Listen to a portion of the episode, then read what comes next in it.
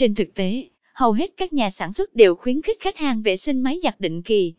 Thậm chí nhiều dòng máy giặt còn có nút vệ sinh máy giặt trên nút điều khiển. Tuy nhiên, điều này là chưa đủ để giúp máy giặt được loại bỏ cặn bẩn, mùi hôi hoàn toàn. Hãy đến với dịch vụ của điện lạnh từ tâm, ngay để được làm sạch máy giặt hiệu quả và đúng cách. 1. Vệ sinh máy giặt định kỳ có những lợi ích gì? 2. Vậy khi nào nên vệ sinh máy giặt?